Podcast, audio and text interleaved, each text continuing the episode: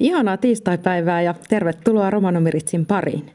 Minä, Maria Freeman, olen tänään Helsingin yliopistolla keskustelemassa Kimmo Krankvistin kanssa muun muassa romanikielestä ja romanitutkimuksesta.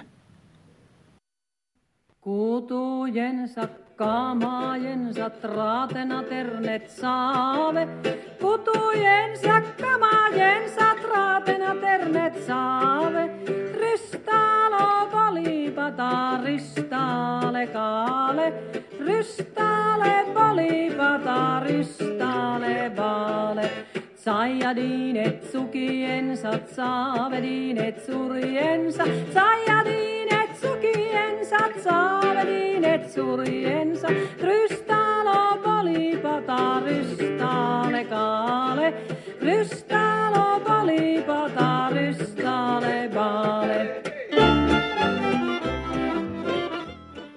Kimmo Krankvist on suomalainen romaninkielen tutkija sekä Pohjoismaiden ensimmäinen romanitutkimuksen professori. Aikoinaan kotimaisten kielten tutkimuskeskukseen siviilipalvelukseen päätynyt Kimmo Krankvist opetteli romanikielen siviilipalveluksensa aikana. Pian hän avusti sanakirjatyössä ja sitten kirjoitti jo romanikielestä lyhyen kieliopin. Krankvistin on sanottu olevan Suomessa romanikielen ylin auktoriteetti.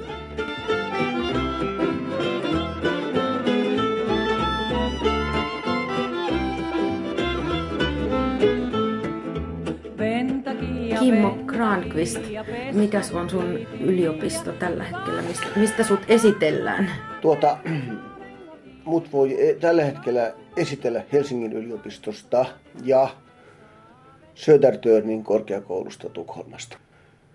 Olet saanut professorin viran mm. Tukholmasta. Kyllä vain. Mitä tekee romanitutkimuksen professori? Romanitutkimuksen professori oikeastaan tu- hallinnoi, hallinnoi tutkimusta, rakentaa tutkimusympäristöä, yrittää tutkia ja opettaa jonkin verran.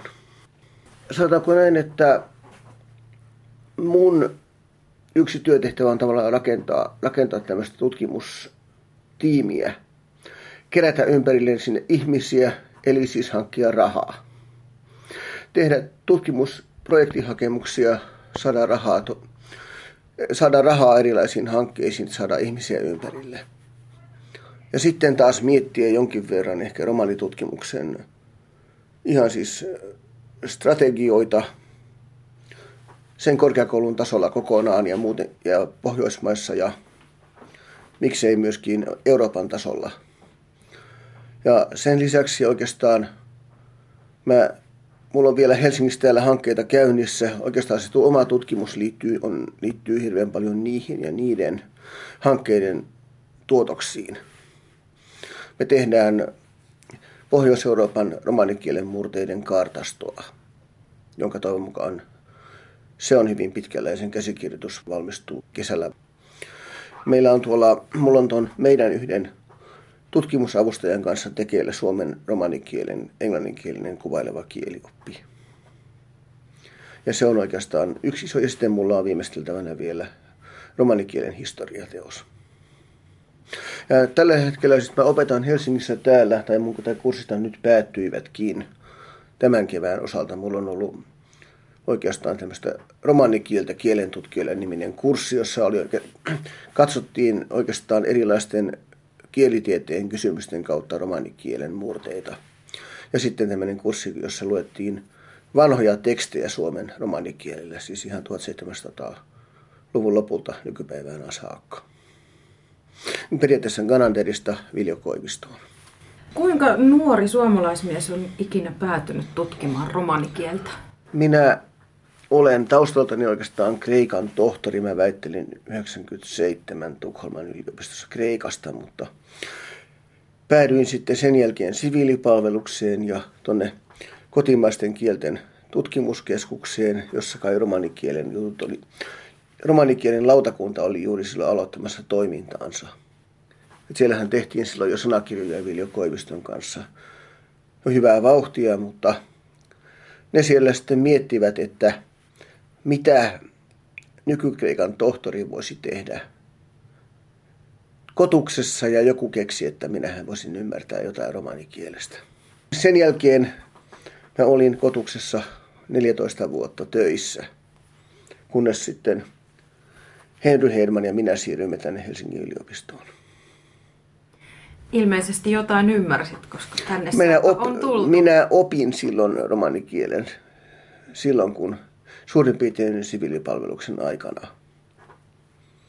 Aikana ja sen jälkeen minä sitten avustin Viljo Koivistoa sanakirjatyössä muutaman vuoden ajan, ajan ja sitten on yhä enemmän sitä sen jälkeen tutkinut. Ja vähitellen päädyin kotuksessa vähemmistökielten osaston johtajaksi ja siinä osastossa oli silloin saamelaiskielet, kolme saamelaiskieltä, kaksi viittomakieltä ja karjalan kieli ja romani. Jonkinnäköisiä romanikielen elvytykseen tähtääviä toimenpiteitä on tehty, mutta ovatko nämä kantaneet hedelmää? Tuota, ne on kantaneet hedelmää sikäli, että asenteet on ehkä jonkun verran muuttuneet myönteisemmiksi ja sikäli, että ehkä kiinnostus romanikieltä kohtaan joillakin paikkakunnilla on lisääntynyt. Tietenkin on niin, että eihän siis eihän niillä kauhean laajamittaista vaikutusta, vaikutusta ole ollut ainakaan kansallisella tasolla vielä, mutta toivon mukaan tulevaisuudessa. Voitaisiko me oppia jotain siitä, mitä, mitä aikoinaan saamelaiset teki oman kielensä elvyttämiseksi? No, saamelaisista sanotaanko näin, että Pohjois-Saamehan on ollut aina aika hyvässä asemassa. Ja on, niillä on myös sikäli eri tilanne, että ne asuu saamelaisalueella kolmessa maassa. Ja ne, ne on siellä suhteellisen tiivinä yhteisönä. Inarin saamen elvytys on, on onnistunut yhden, mä sanoin, että se on onnistunut yhden tulisielun, eli Mariliisa Olthuisin sitkeän työn ansiosta. Mutta siinäkin, sielläkin on pieni kieleyhteisö sillä niin, Inarin alueella. Ja se on sikäli eri asia kuin hajallaan, eri puolilla maalta hajallaan asuvat romanit ovat. Sä olet Kimmo kansainvälisen romanitutkimuksen laitosten verkoston perustajia ja puheenjohtajakin. Kyllä vain. Se on noin 30 laitoksen muodostama verkosto, joka, jossa siis, jossa, siis tällä hetkellä sen hallit, hallituksessa, jossa siis hallituksen jäsenet ovat Slovakian tiedeakatemian etnologian laitos ja Tsekin tiedeakatemian etnologian laitos ja sitten tämmöinen bulgarialainen Studi Romani, taitaa olla kansalaisjärjestö ja sitten vielä Södertönin korkeakoulu ja me täällä Helsingissä. Siis ideahan on siis se, että siinä jäsenet, jäsenet ovat laitoksia, joita, joilla on edustajat. Siinä ei ole henkilöjäseniä ollenkaan periaatteessa. Meillä on periaatteessa meillä on, meillä on ollut yksi kesäkoulu tohtorikoulutettaville. Oli viime vuonna Senjetsissä Slovakiassa. Ja nyt meillä on ensi syksynä to, seuraava tohtorikoulu on Prahassa. Ja vuonna 18 se on Ruotsissa. Sen lisäksi meillä on ollut, me ollaan haettu rahoitusta erilaisiin hankkeisiin ja ollaan tekemässä isoa hankehakemusta. Meillä oli yksi workshop oli Helsingissä juuri tässä pari kuukautta sitten. Seuraava on itse asiassa Ruotsissa – ja sitten meillä on vielä yksi workshop tänä vuonna Helsingissä lokakuussa. Meillä on newsletter, tämmöinen uutiskirje, joka löytyy, se on periaatteessa löytyy online meidän verkkosivustolta, joka on siis Södertönin korkeakoulun alla. Ja siis meillä on, meillä on periaatteessa rahoitusta siihen Ruotsista Riksbankens jubileumsfondista ja sitten Helsingin yliopiston humanistisesta tiedekunnasta. Mä oon saanut sellaisen vaikutelman, että Ruotsissa panostetaan aika paljon romanitutkimukseen tällä hetkellä. Ruotsissa, Ruotsissa on joukko romaneja tutkivia henkilöitä eri yliopistoissa. Kohtalaisen isokin joukko, jos kaikki lasketaan. Toisaalta siis meillä Södertönissä on oikeastaan vahvin panostus, koska siellä – sinne ollaan, sinne ollaan kehittämässä tämmöistä romanitutkimuksen pohjoisma- kansallista pohjoismaista tai miksei, mikseipä minun haaveitteni mukaan eurooppalaista keskusta. Suomessa, no Suomessa meillä on romanitutkimusta oikeastaan joka yliopistossa jollakin tavalla. Oulussa on on tekeillä yksi väitöskirja. Itä-Suomen yliopistossa on, on tutkija tai parikin. Sitten Jyväskylässä on ollut jota, on jotain tutkimusta, mutta pääasiassa, pääasiassahan Helsingin yliopisto tutkii täällä romaneja.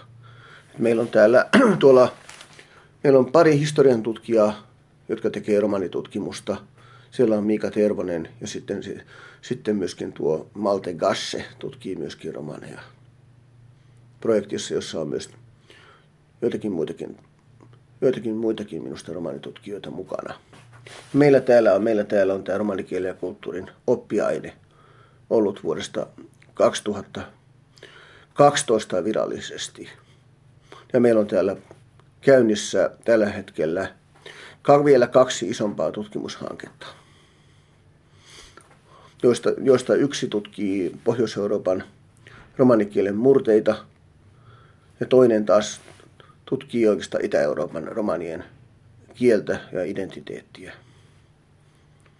Meillä on täällä tällä hetkellä neljä tohtorikoulutettavaa, joista on yksi, on, yksi niistä on bulgarialaissyntyinen ja yksi on romanialaissyntyinen ja sitten meillä yksi on slovakian romani ja neljäs on ihan, ihan suomalainen suomen kielen opiskelija. Ja meillä on, nyt on, meillä on nyt hakemassa tänne, meillä on hakenut tänne jatko-opiskelijaksi yksi Ruotsin Kalteras ryhmään kuuluva romani. Jos minä tästä haluan ryhtyä opiskelemaan romanikieltä Helsingin yliopistossa, niin kuinka helposti tämä käy? Tuota, se on, meillä on ollut väyliä sekä erillisten opintojen kautta että myöskin avoimen korkeakoulun kautta päästä tänne opiskelemaan. Mutta siis romanikieli ja kulttuurihan on vapaa-valintainen sivuaine, eli se on periaatteessa avoin kaikille, joilla on tutkinnon suorittamisoikeus täällä yliopistossa. Ehkä voisi sen mainita sen tiedon, että meillä on nyt, nyt meillä on, ollaan saamassa tänne Suomeen ilmeäs varmasti Suomen ja luultavasti pohjoismaisten ensimmäinen romanikielen ja kulttuurin dosentti, kun Anton Tenseristä tulee meille tänne Helsinkiin dosentti.